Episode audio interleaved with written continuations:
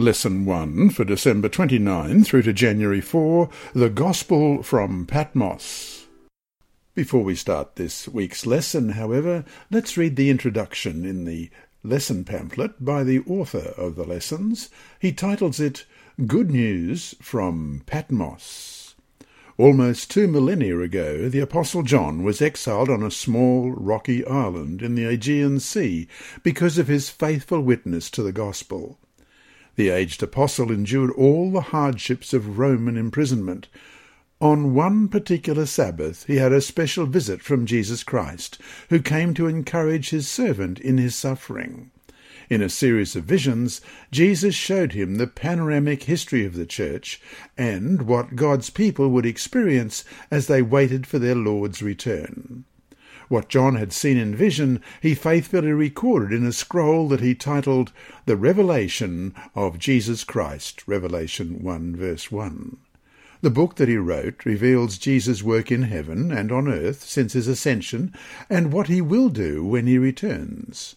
It was intended to assure Christians through the ages of Christ's presence and to sustain them as they experience the trials of daily life amid a fallen world immersed in the great controversy. This quarter we will delve into this book.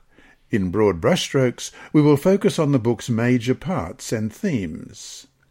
The idea is to become familiar with the book's key themes and to see that it, indeed, reveals Jesus Christ, his life, his death, his resurrection, and his high priestly ministry in behalf of his people. As we do so, we will proceed in the following ways. 1. Our study of Revelation is based on the biblical concept of the inspiration of the Bible. While the messages of the book came from God, the language in which they were communicated is human. Noting language and images derived from the history of God's people in the Old Testament, we will discover how John communicated those messages. 2. A careful reading of Revelation's prophecies, like those of Daniel, shows that the historicist method of prophetic interpretation is the correct way to understand the prophecy's intended fulfilment, because they follow the flow of history from the prophet's time to the end of the world. This method illustrates how we should make every effort to derive meaning from the text itself, rather than imposing a predetermined interpretation upon it. 3. The organisational structure of Revelation is in many ways crucial for the responsible application of the book's prophecies.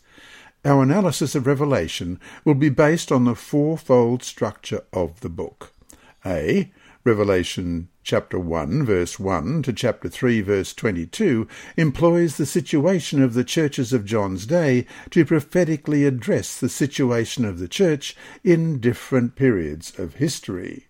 B. Revelation 4 verse 1 to 11 verse 19 repeats or recapitulates and builds on this history of the church using apocalyptic symbols that add progressively more detail. C. Revelation 12 verse 1 to 14 verse 20 is the thematic centre of the book and spans the history of the great controversy from before the time of Jesus to the Second Advent. D. Revelation 15 verse 1 to 22:21 focuses exclusively on the end time. 4.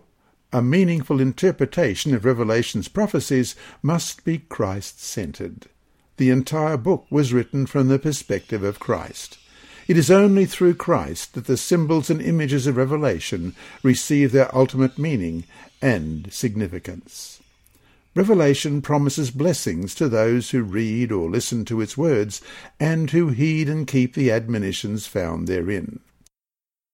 From Testimonies to the Ministers and Gospel Workers, page 113, we read, The Book of Revelation opens with an injunction to us to understand the instruction it contains. Blessed is he that readeth, and they that hear the words of this prophecy, God declares, and keep those things which are written therein, for the time is at hand.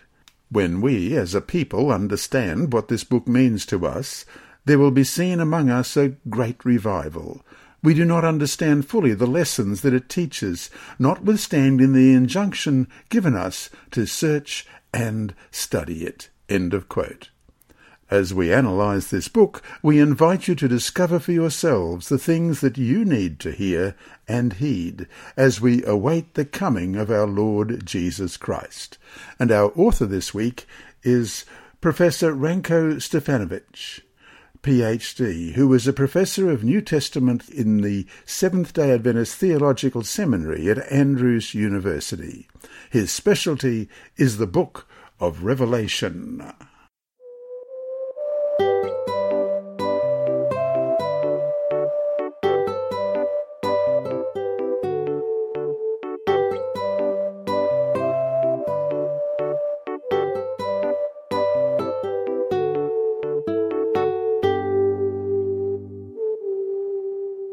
Sabbath afternoon, December 29. Before we start, let's pray. Our Heavenly Father, as we come to look at a new book, an old book, the Book of Revelation, as we come to study it, as we come to find Jesus in it, we pray that your Holy Spirit will guide us. Help us find the things that we need for our own personal lives and for our friends around us. We pray that as we study this quarter in this amazing book, that your Spirit will not only guide us, but bless us. We pray in Jesus' dear name. Amen. Our memory text this week is Revelation chapter 1 and verse 3. "Blessed is he who reads, and those who hear the words of this prophecy, and keep those things which are written in it, for the time is near." Let's read that again, Revelation 1, verse 3. "Blessed is he who reads, and those who hear the words of this prophecy, and keep those things which are written in it, for the time is near." The prophecies of Revelation were revealed in vision to the Apostle John more than 19 centuries ago during his exile on a small rocky island known as Patmos in the Aegean Sea. We read in Revelation 1:9, "I, John, both your brother and companion in the tribulation and kingdom and patience of Jesus Christ, was on the island that is called Patmos for the word of God and for the testimony of Jesus Christ." Revelation 1 verse 3 pronounces a blessing on those who read the book and hear and obey the teachings. That's our memory verse for this week. But we're going to compare that with Luke chapter 6 verses 47 and 48. "Whoever comes to me and hears my sayings and does them, I will show you whom he is like. He is like a man building a house, who dug deep and laid the foundation on the rock. And when the flood arose, the stream beat vehemently against the house and could not shake it, for it was founded on the rock." This verse refers to the congregation assembled in the church to hear the messages. However, they are blessed not only because they read or listen, but also because they obey the words of the book. As it says in Revelation 22:7, "Behold, I am coming quickly. Blessed is he who keeps the words of the prophecy of this book." The prophecies of Revelation are an expression of God's care for his people. They point us to the shortness and fragility of this life, to salvation in Jesus and his work as our heavenly high priest and king, and to our calling to spread the gospel. Biblical prophecies are like a lamp shining in a dark place, as it says in 2 Peter 1 verse 19, "And so we have the prophetic word confirmed, which you do well to heed as a light that shines in a dark place, until the day dawns and the morning star rises in your hearts." They are intended to provide guidance for our life today and hope for our future. We will need this prophetic guide until the coming of Christ and the establishment of God's everlasting kingdom.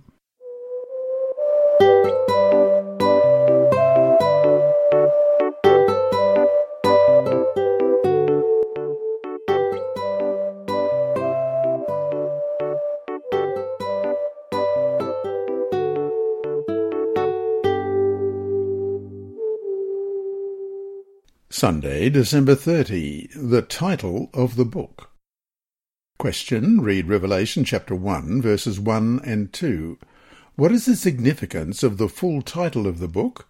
What does the title teach us in terms of whom the book is really about?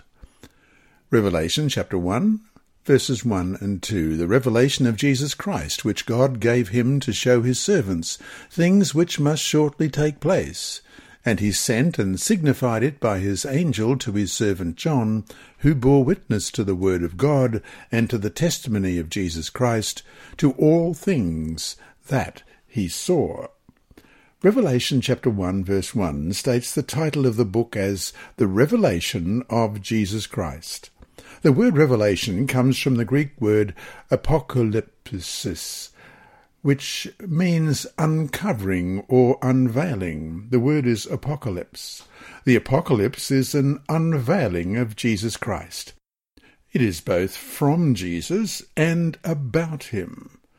While it came from God through Jesus Christ in Revelation 22:16, the book testifies that Jesus also is the focus of its contents. Revelation 22:16 reads, I, Jesus, have sent my angel to testify to you these things in the churches. I am the root and the offspring of David, the bright and morning star. The Apocalypse is his self-revelation to his people and an expression of his care for them. Jesus is the central figure of Revelation. The book begins with him in Revelation 1, 5-8, and concludes with him in Revelation 22, 16-18. Revelation 1, verses 5-8 reads, And from Jesus Christ, the faithful witness, the firstborn from the dead, and the ruler over the kings of the earth, to him who loved us and washed us from our sins in his own blood, and has made us kings and priests to his God and Father, to him be glory and dominion for ever and ever. Amen. Behold, he is coming with clouds, and every eye will see him, even they who pierced him. And all the tribes of the earth will mourn because of him. Even so, Amen. I am the Alpha and the Omega, the beginning and the end, says the Lord, who is, and who was, and who is to come, the Almighty. And Revelation 22, 12-16 reads, And behold, I am coming quickly, and my reward is with me, to give to every one according to his work. I am the Alpha and the Omega, the beginning and the end, the first and the last. Blessed are those who do his commandments, that they may have the right to the tree of life, and may enter through the gates into the city. But outside are dogs, and sorcerers, and sexually immoral, and murderers, and idolaters, and whoever loves and practices a lie. I, Jesus, have sent my angel to testify to you these things in the churches. I am the root and the offspring of David, the bright and morning star. Ellen White writes in Testimonies to Ministers and Gospel Workers, page 118, Let Daniel speak, let the revelation speak, and tell what is truth. But whatever phase of the subject is presented, uplift Jesus as the centre of all hope, the root and the offspring of David, and the bright and morning star. End of quote. Also, the Jesus of the Apocalypse is the Jesus of the four Gospels. Revelation continues the description of Jesus and his work of salvation on behalf of his people as first depicted in the Gospels. The book of Revelation focuses on different aspects of his existence and ministry. Essentially, it begins where the Gospels end, with Jesus' resurrection and ascension into heaven. Together with the Epistle to the Hebrews, Revelation emphasizes Jesus' heavenly ministry. It shows that after his ascension, Jesus was inaugurated into his royal and priestly ministry in the heavenly sanctuary. Without Revelation or Hebrews, our knowledge of Christ's high priestly ministry in heaven in behalf of his people would be very limited. And yet, besides Hebrews, the book of Revelation provides us with a unique look into the ministry of Jesus Christ in our behalf. And so, to finish today, read John chapter 14, verses 1-3. How does the very broad promise here help us better understand what Jesus is doing for us in heaven right now? What hope can we draw from this wonderful promise? John 14, beginning at verse 1. Let not your heart be troubled. You believe in God. Believe also in me. In my Father's house are many mansions. If it were not so, I would have told you. I go to prepare a place for you. And if I go and prepare a place for you, I will come again and receive you to myself, that where I am, there you may be also.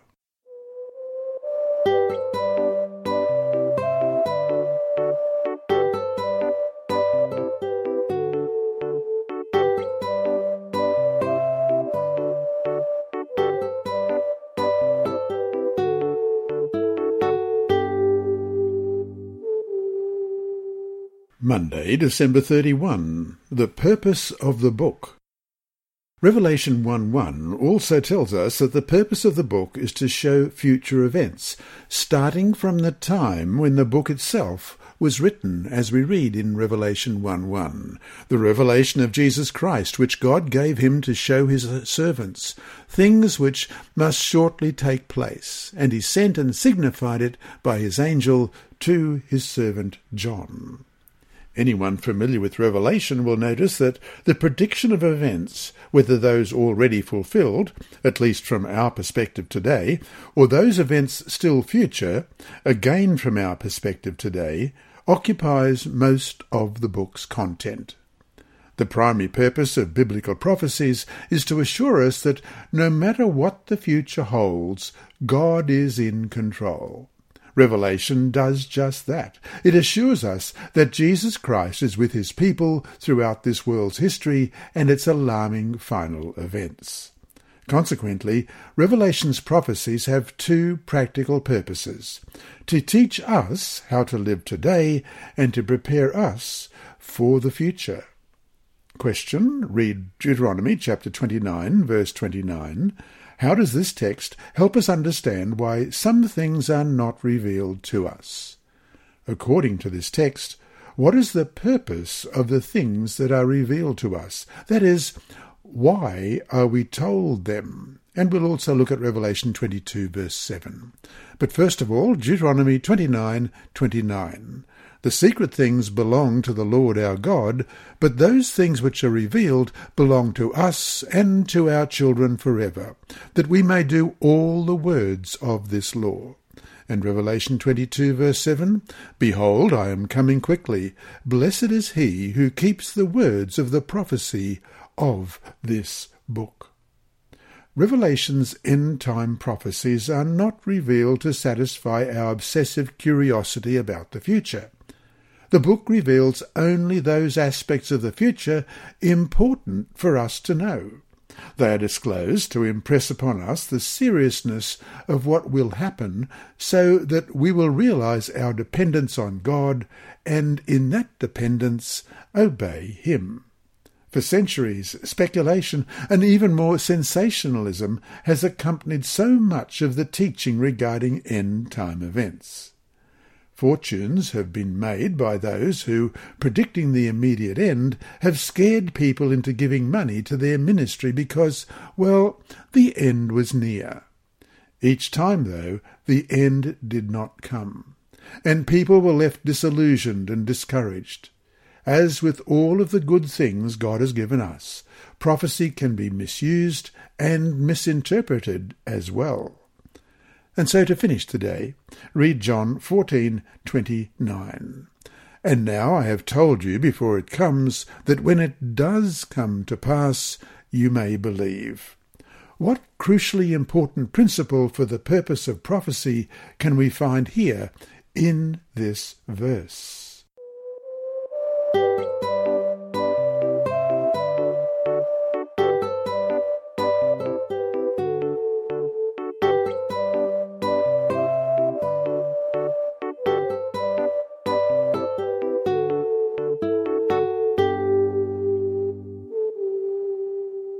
Tuesday, January 1. The Symbolic Language of Revelation. Question: read Revelation 13:1, Daniel 7:1-3, and Ezekiel 1:1-14. What is the one thing that all these visions have in common? Revelation 13, verse 1. Then I stood at the sand of the sea, and I saw a beast rising up out of the sea, having 7 heads and 10 horns, and on his horns 10 crowns, and on his heads a blasphemous name. And Revelation 7, verse 13. I was watching in the night visions, and behold, one like the Son of Man, coming with the clouds of heaven. He came to the Ancient of Days, and they brought him near before him. And Ezekiel 1, verses 1 to 14. Now it came to pass in the 30th year, in the 4th month, on the 5th day of the month, as I was among the captives by the river Chebar, that the heavens were opened, and I saw visions of God. On the 5th day of the month, which was in the 5th year of King Jehoiakim's captivity, the word of the Lord came expressly to Ezekiel the priest, the son of Buzi, in the land of the Chaldeans by the river Chebar, and the hand of the Lord was upon him there. Then I looked, and behold, a whirlwind was coming out of the north, a great cloud with raging fire engulfing itself, and brightness was all around it, and radiated out of its midst like the colour of amber, out of the midst of the fire. Also, from within it came the likeness of 4 living creatures, and this was their appearance. They had the likeness of a man. Each one had 4 faces, and each one had 4 wings. Their legs were straight, and the soles of their feet were like the soles of calves' feet. They sparkled like the colour of burnished bronze. The hands of a man were under their wings on their 4 sides, and each of the 4 had faces and wings. Their wings touched one another. The creatures did not turn when they went, but each one went straight forward. As for the likeness of their faces, each had the face of a man. Each of the 4 had the face of a lion on the right side, each of the 4 had the face of an ox on the left side, and each of the 4 had the face of an eagle. Thus were their faces, their wings stretched upward. 2 wings of each one touched one another, and 2 covered their bodies, and each one went straight forward. They went wherever the Spirit wanted to go, and they did not turn when they went. As for the likeness of the living creatures, their appearance was like burning coals of fire, like the appearance of torches going back and forth among the living creatures. The fire was bright, and out of the fire went lightning, and the living creatures ran back and forth in appearance like a flash of lightning. Revelation 1:1 further states, "And he sent and signified it by his angel to his servant John." Here we find a very important word in the book.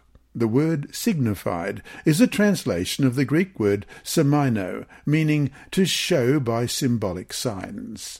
This word is used in the Greek translation of the New Testament, the Septuagint, in which Daniel explains to King Nebuchadnezzar that by the statue made of gold, silver, bronze, and iron, God signifies to the king what will take place in the future, Daniel 2:45. By employing the same word, John tells us that the scenes and events of Revelation were shown to him in vision in symbolic presentations. Guided by the Holy Spirit, John faithfully recorded these symbolic presentations as he had seen them in the visions, as we read in Revelation 1:2, "Who bore witness to the word of God and to the testimony of Jesus Christ, to all things that he saw." Thus, for the most part, the language used to describe Revelation's prophecies must not be interpreted literally. As a rule, the reading of the Bible, in general, presupposes a literal understanding of the text, unless the text points to intended symbolism. But when we read Revelation, unless the text points to a literal meaning, we need to interpret it symbolically. While the scenes and events predicted are real, they usually were expressed in symbolic language. Keeping in mind the largely symbolic character of Revelation will safeguard us against distorting the prophetic message. In trying to determine the meaning of the symbols used in the books, we must be careful not to impose on the text a meaning that comes out of human imagination or the current meanings of those symbols in our culture. Instead, we must go to the Bible and to the symbols found in its pages in order to understand the symbols in the book of Revelation. In fact, in trying to unlock the meaning of the symbols in Revelation, we must remember that most of them were drawn from the Old Testament. By portraying the future in the language of the past, God wanted to impress upon our minds that his acts of salvation in the future will be very much like his acts of salvation in the past. What he did for his people in the past, he will do for them again in the future. In endeavouring to decode the symbols and images of Revelation, we must start by paying attention to the Old Testament.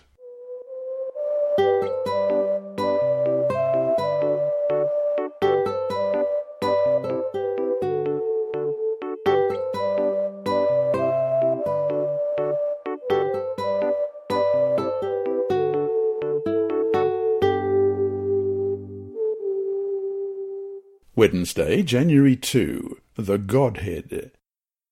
Revelation begins with a greeting similar to the one found in Paul's letters.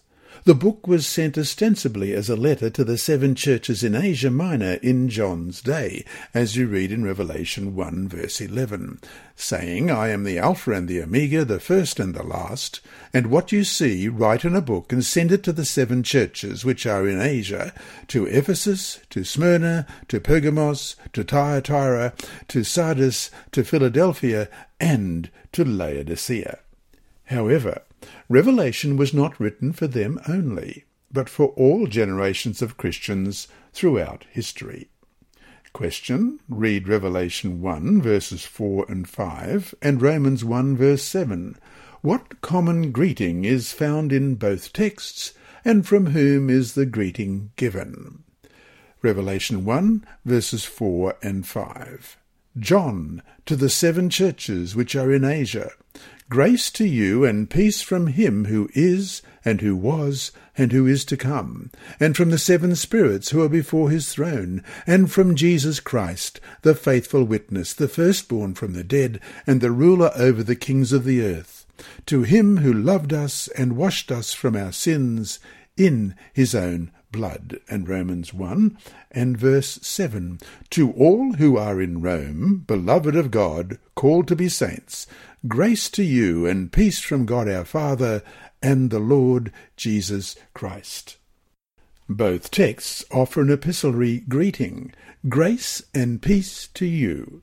This phrase consists of the Greek greeting charis, grace, and the Hebrew greeting shalom, peace or well-being. As we can see from these texts, the givers of grace and peace are the three persons of the Godhead.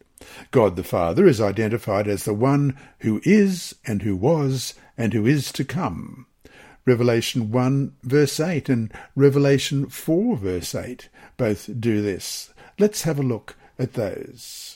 Revelation 1 verse 8 reads, "I am the Alpha and the Omega, the beginning and the end, says the Lord, who is, and who was, and who is to come, the Almighty." And Revelation 4 verse 8 reads, "The four living creatures, each having six wings, were full of eyes around and within, and they did not rest day or night, saying, Holy, holy, holy, Lord God Almighty, who was, and is to come." This designation refers to the divine name Yahweh, I am who I am, of Exodus chapter 3 verse 14, referring to God's eternal existence.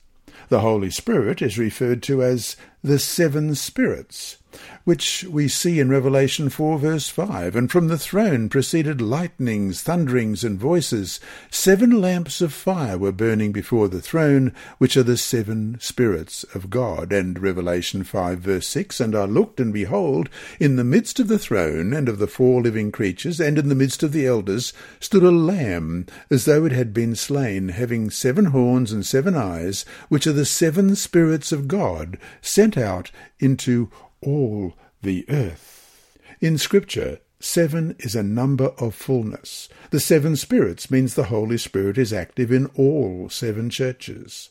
This image refers to the omnipresence of the Holy Spirit and his constant work among God's people through history, enabling them to fulfill their calling. Jesus Christ is identified by three titles: the faithful witness, the firstborn from the dead, and the ruler over the kings of the earth in Revelation 1 verse 5. They refer to his death on the cross, his resurrection, and his reign in heaven. Then John states what Jesus has done in verses 5 and 6. He loved us and washed us from our sins in his own blood, and has made us kings and priests to his God and Father. In the original Greek, he loved us refers to Christ's ongoing love, which embraces the past, the present, and the future. The one who loves us has released us from our sins by his blood. In the Greek, the verb released refers to a completed act in the past.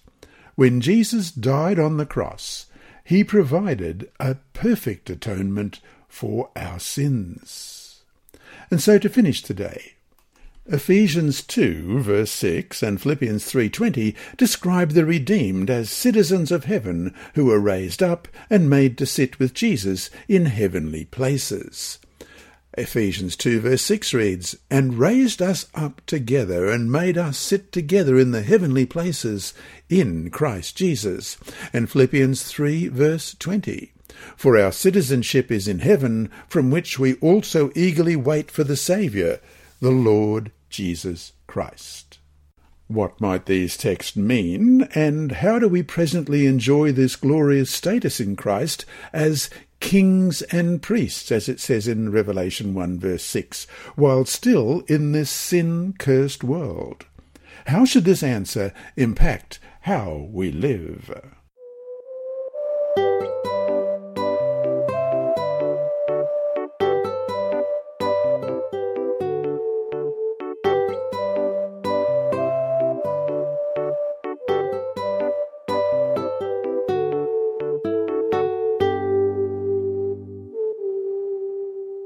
Thursday, January 3, the keynote of Revelation.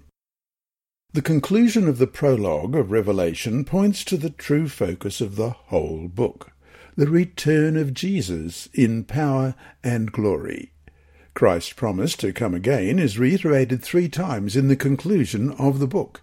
In Revelation 22 verse 7, "Behold, I am coming quickly. Blessed is he who keeps the words of the prophecy of this book." And verse 12, "And behold, I am coming quickly, and my reward is with me, to give to everyone according to his work." And verse 20, "He who testifies of these things says, Surely I am coming quickly." Question. Read Revelation chapter 1 verses 7 and 8. The wording of this text is derived from several prophetic texts: Daniel 7:13 and 14, Zechariah 12:10, and Matthew 24 verse 30. What do these texts tell us about the certainty of the second coming? First of all, Revelation 1 verses 7 and 8, "Behold, he is coming with clouds, and every eye will see him, even they who pierced him, and all the tribes of the earth will mourn because of him. Even so, Amen. I am the Alpha and the Omega, the beginning and the end, says the Lord, who is, and who was, and who is to come, the Almighty." And Daniel chapter 7 verses 13 and 14, "I was watching in the night visions, and behold, one like the Son of Man, coming with the clouds of heaven. He came to the Ancient of Days, and they brought him near before him. Then to him was given dominion and glory and a kingdom, that all peoples, nations, and languages should serve him. His dominion is an everlasting dominion, which shall not pass away, and his kingdom the one which shall not be destroyed." And Zechariah 12 verse 10, "And I will pour on the house of David and on the inhabitants of Jerusalem the spirit of grace and supplication. Then they will look on me whom they pierced. Yes, they will mourn for him as one who mourns for his only son, and grieve for him as one grieves for a firstborn." and Matthew chapter 24 and verse 30. Then the sign of the Son of Man will appear in heaven, and then all the tribes of the earth will mourn, and they will see the Son of Man coming on the clouds of heaven with power and great glory. In Revelation, the second coming of Christ is the end point towards which history moves. The second coming will mark the conclusion of this world's history and the beginning of God's eternal kingdom, as well as freedom from all evil, anguish, pain, and death. Like the rest of the New Testament, Revelation 1:7 points to the literal, visible, and personal coming of Christ in majesty and glory. Every human being alive on the earth at the time, as well as those who pierced him, will witness his coming. These words point to a special resurrection of certain people right before the return of Christ, including those who crucified him. While Jesus will, with his coming, bring deliverance to those people waiting for him, he will bring judgment to those inhabitants living on the earth who have spurned his mercy and love. The certainty of Christ's coming is affirmed with the words, "Even so, Amen," in verse 7 of chapter 1. The words "even so" are a translation of the Greek word nigh, and Amen is a Hebrew affirmative. Together these two words express certainty. They also conclude the book in two similar affirmations, as we read in Revelation 22 and verse 20. He who testifies to these things says, "Surely I am coming quickly. Amen. Even so, come, Lord Jesus." Ellen White writes in the Advent Review and Sabbath Herald, November 11, 1913, "More than 1,800 years have passed since the Saviour gave the promise of his coming. Throughout the centuries, his words have filled with courage the hearts of his faithful ones. The promise has not yet been fulfilled. The life-giver's voice has not yet called the sleeping saints from their graves, but none the less sure is the word that has been spoken. In his own time God will fulfil his word. Shall any become weary now? Shall we lose our hold on faith when we are so near the eternal world? Shall any say, 'The city is a great way off'? No, no, a little longer and we shall see the King in his beauty.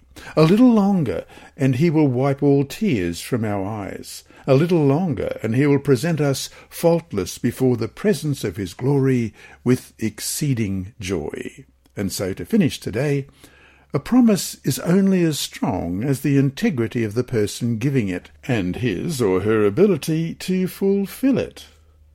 How does the fact that the promise of the second coming has been given by God, who has kept all his promises in the past, provide you with assurance that Christ will return as he has promised?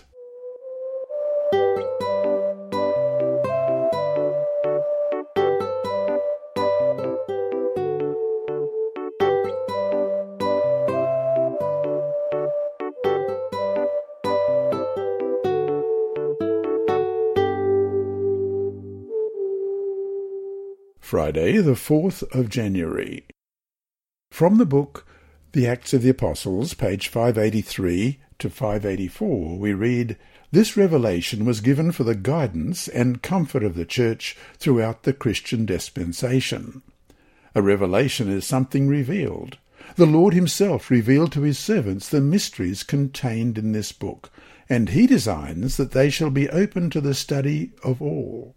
Its truths are addressed to those living in the last days of this earth's history, as well as to those living in the days of John. Some of the scenes depicted in this prophecy are in the past, some are now taking place, some bring to view the close of the great conflict between the powers of darkness and the Prince of Heaven, and some reveal the triumphs and joys of the redeemed on the earth made new. Let none think, because they cannot explain the meaning of every symbol in the revelation, that it is useless for them to search this book in an effort to know the meaning of the truth it contains. the one who revealed these mysteries to John will give to the diligent searcher for truth a foretaste of heavenly things. Those whose hearts are open to the reception of truth will be enabled to understand its teachings and will be granted the blessing promised to those who hear the words of this prophecy and keep those things which are written therein. And that brings us to our two discussion questions for this week. 1. If Revelation is the unveiling of Jesus Christ, why does the word apocalypse have a negative meaning today?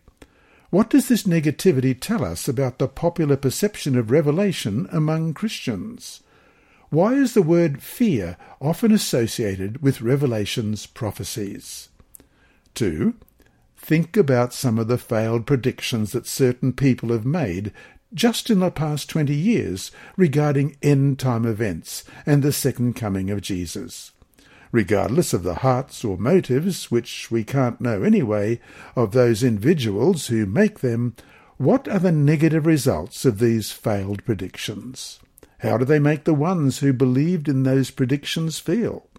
How do these failed predictions make Christians in general appear to those on the outside who see their failed predictions? As a people who believe in prophecy and who look for end-time events as waymarks, how do we strike the right balance in how we understand prophecy and how we teach it to others?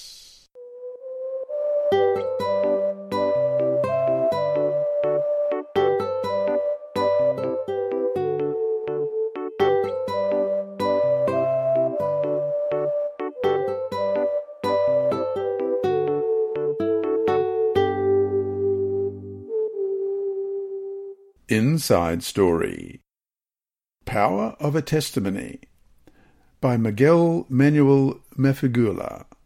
I was born into a Sunday-keeping family in Melange, a town located just 2 miles or 3 kilometres from Mozambique's border with Malawi. My introduction to the Seventh-day Adventist Church came through a girl named Adelina. She was 16 and in the 7th grade, and she asked me for help with her homework. I was 21 and in the 10th grade. After I helped her, she started talking about the Adventist Church. She told me about the Sabbath and explained that God set aside Saturday, not Sunday, as the day of worship. Later, Adelina presented me with a Bible. She had underlined the fourth commandment in Exodus 20, verse 8, and Ezekiel 20:20, which says, "Hallow my Sabbaths, and they will be a sign between me and you." On one page of the Bible, she wrote, "Go read Mark 2:27 and 28. I turned to Mark and read Jesus' words, "The Sabbath was made for man, and not man for the Sabbath.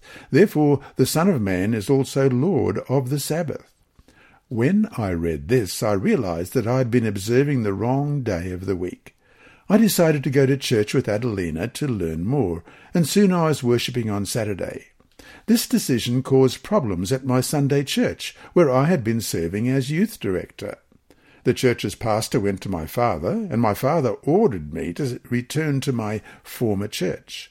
When I refused, my father declared, "If you can't obey your parents, then you can't live with them." He kicked me out of the house. I told Adelina's parents what had happened, and they gave me a place to live until I finished high school. I was baptized 2 years later. God helped me to graduate from high school and college and to get hired as a chemistry teacher at the public high school in Melange.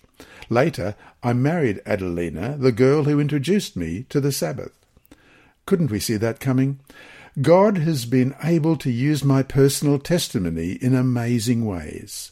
I've shared it with the young people from my former Sunday church, and 2 have become Adventists. I also told my parents, and they were baptized. I tell everyone, trust in the Lord daily. Nothing is impossible for him.